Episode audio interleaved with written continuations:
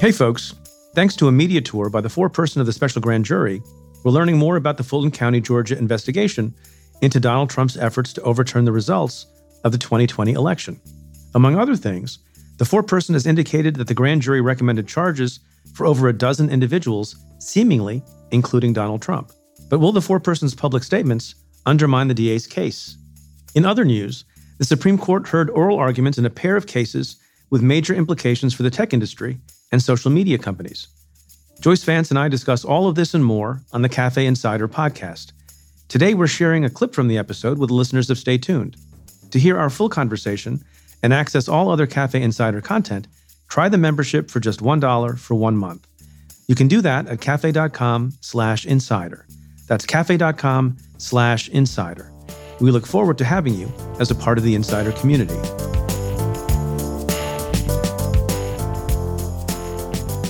We have some exciting news for people who enjoy podcasts. Our colleague and my former colleague and my current colleague in different capacities, Elie Honig, has a new season of his podcast Up Against the Mob. Guess when it drops? When? Tomorrow, March 1st. This is how we're going to begin the month of March. It comes in like a, does it come in like a lion? Does it go, out, go like, out a, like lamb, a lamb? Or is I that get April? confused. does the March podcast bring spring show? I don't remember. Anyway, episode one of a new season of Up Against the Mob drops tomorrow. To listen to it, search for Up Against the Mob wherever you listen to podcasts and hit the follow button. And we have more exciting news for insiders, right, Joyce? That's right. There are special additional episodes for insiders. This is a great podcast. Elie is always fun to listen to, and he's at his best telling stories about mob prosecutions and talking with guests. So it's Up Against the Mob beginning tomorrow with bonus episodes every week for insiders. Speaking of stories, I knew you were going to head here. it's a good segue, right, to our first topic. Speaking of colorful stories, uh, Joyce and I have been discussing the ongoing investigation and grand jury proceedings in Fulton County, Georgia. The special grand jury has concluded. The report has been written. Parts of it have been released. Much of it remains under seal. And there's been a little bit of a press tour by the foreperson of that grand jury who is described as making colorful and cryptic comments. Emily Kohrs, she's gone all over the place and seems to have uh, got a little excited about talking about various things that happened before the special grand jury and her reactions and what may be forthcoming and what their report says, but she's trying to walk a line.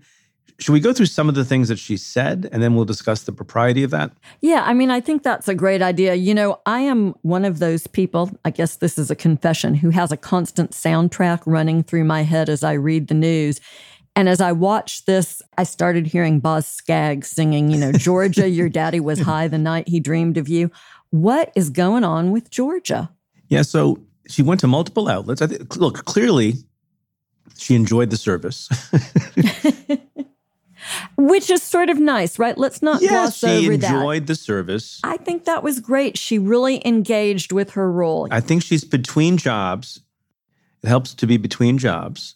And among other things, some of this goes to the heart of what everyone is asking about, and some of it is just, you know, other color and commentary. But she didn't say flatly that there was a recommendation to indict one or more people or that there was a recommendation to indict Donald Trump. But she did say, when asked about that, quote, you're not going to be shocked. It's not rocket science. It's not going to be some giant plot twist. You probably have a fair idea of what may be in there. I'm trying very hard to say that delicately, end quote. Do you think that's delicate, Joyce? Look, I don't want to defend what she did because as a prosecutor, my little heart was cringing every moment that she spent on the air talking about the case. But from her perspective, she is not a lawyer. She does not understand the implications of any of this, I'm certain.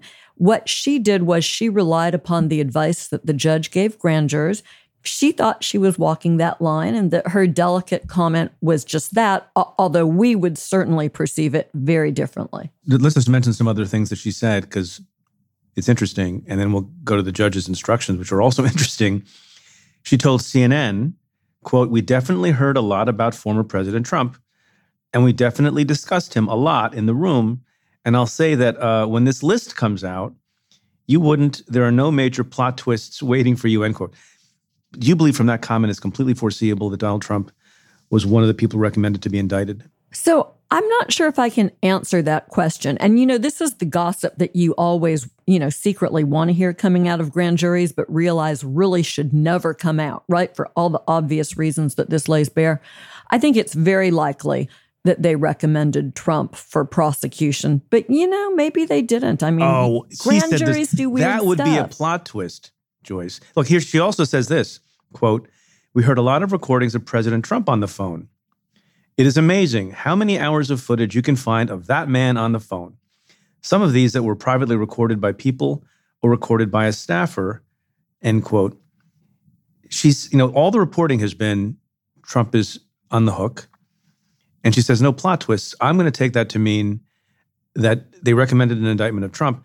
That does not mean, as we've said before, that Trump will be indicted, that a subsequent grand jury that has authority to file an indictment and issue an indictment will do so, or that the prosecutors will seek it.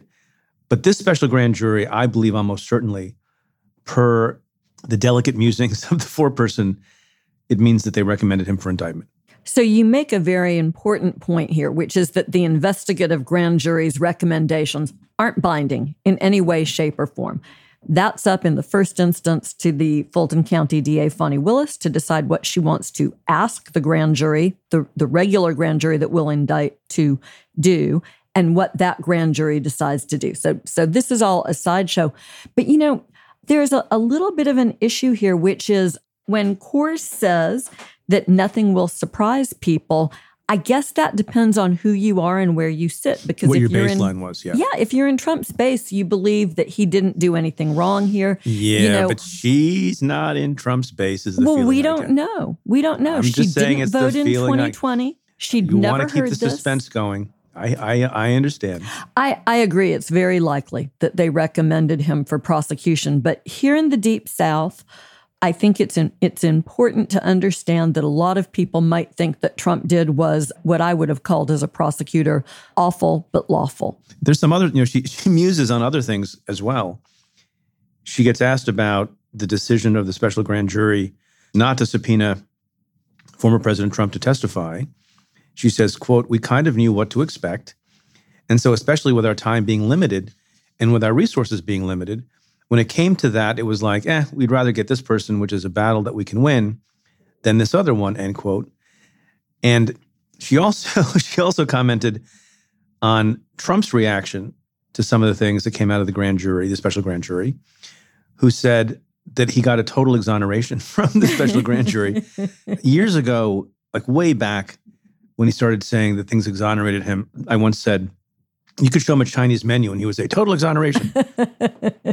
No Kung Pao chicken charges for me. And her response, colorful again, was, Did he really say that? Oh, that's fantastic. That's phenomenal. I love it. And when asked if she had any response, she said, I invoke my Fifth Amendment right. That's what I have to say. That. So she's a little bit cheeky. Oh, one more thing, and then we'll talk about the propriety.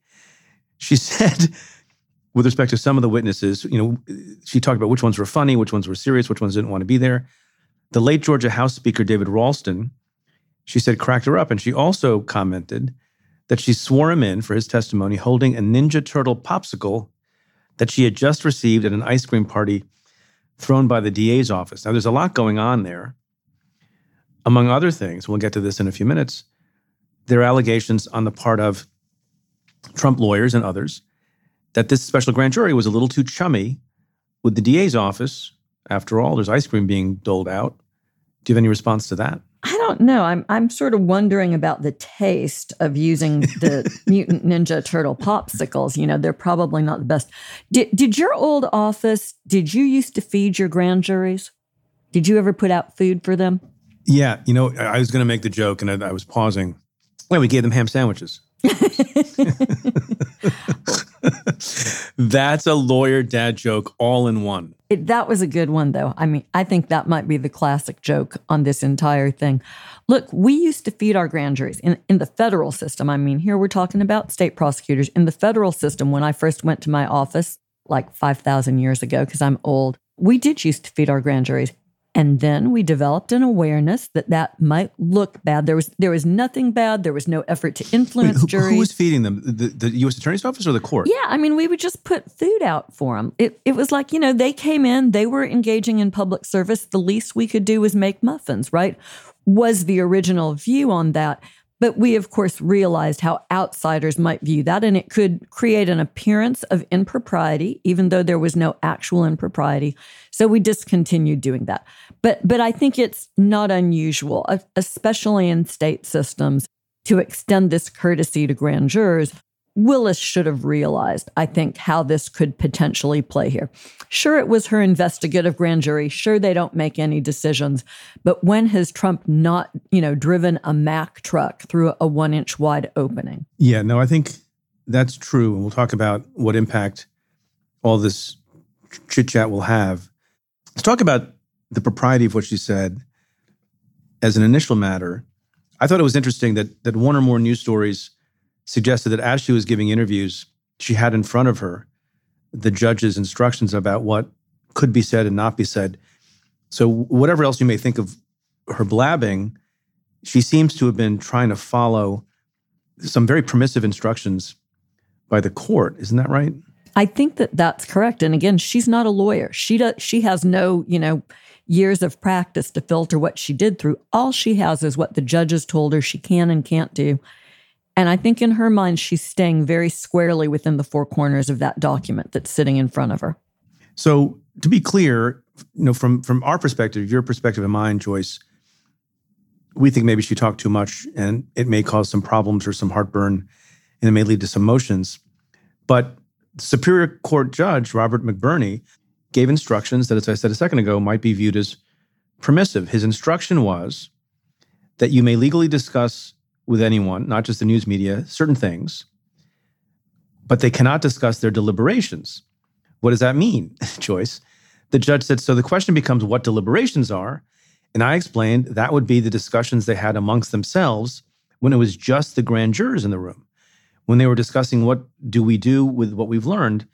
But he also said when an assistant district attorney or a witness was in the grand jury room, they can talk about what happened then because that's not deliberations. Deliberations is only when you kick everyone else out of the room. When there's a DA or, assistant DA or a witness in the grand jury room, that's presentation. And he said they're not prohibited from talking about that, nor are they prohibited from talking about the fruit of their deliberations, which would be the final report. Now, there's one bar on that because much of the final report remains under seal. But what do you make of those instructions? Georgia is weird, right? Georgia grand jury practice is is foreign to our experience. Georgians send your mail to Alabama, not to New York. I'm happy to bear the brunt of that. But I think, and, and you may disagree with this, Preet, there are two questions here, and they've been largely conflated in the public conversation about what the Fulton County foreperson has done. The first question is did she break the rules? In other words, does she have any sort of personal liability? You know, at the outer limits of that, could she have criminally violated grand jury secrecy? And it seems quite clear that the answer to that question is no. She stayed within the rules that the judge gave her. There is a separate question, though, and that question is whether legal and appropriate or not, does her conduct somehow impact any future defendants. And that's not, you know, a motion to dismiss because Emily Kohrs talked. That would have to be a motion to dismiss because pretrial publicity unduly influenced the grand jury or, or somehow tainted the trial. I think we'll see that motion in, in a number of ways, shapes, and forms.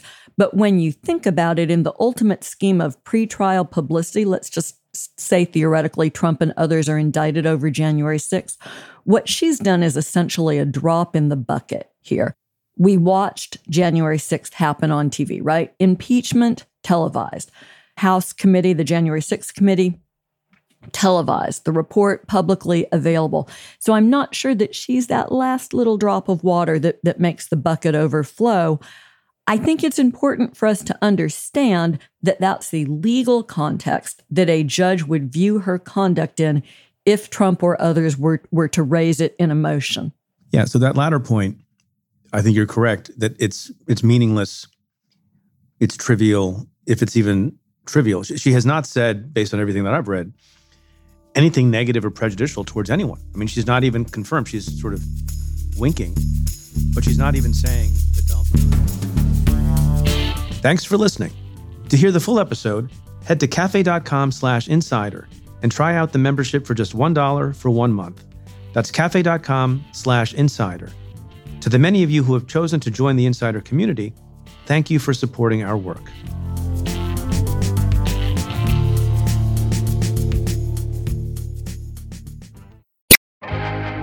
First thing in the morning, as soon as you wake up, the to do list starts.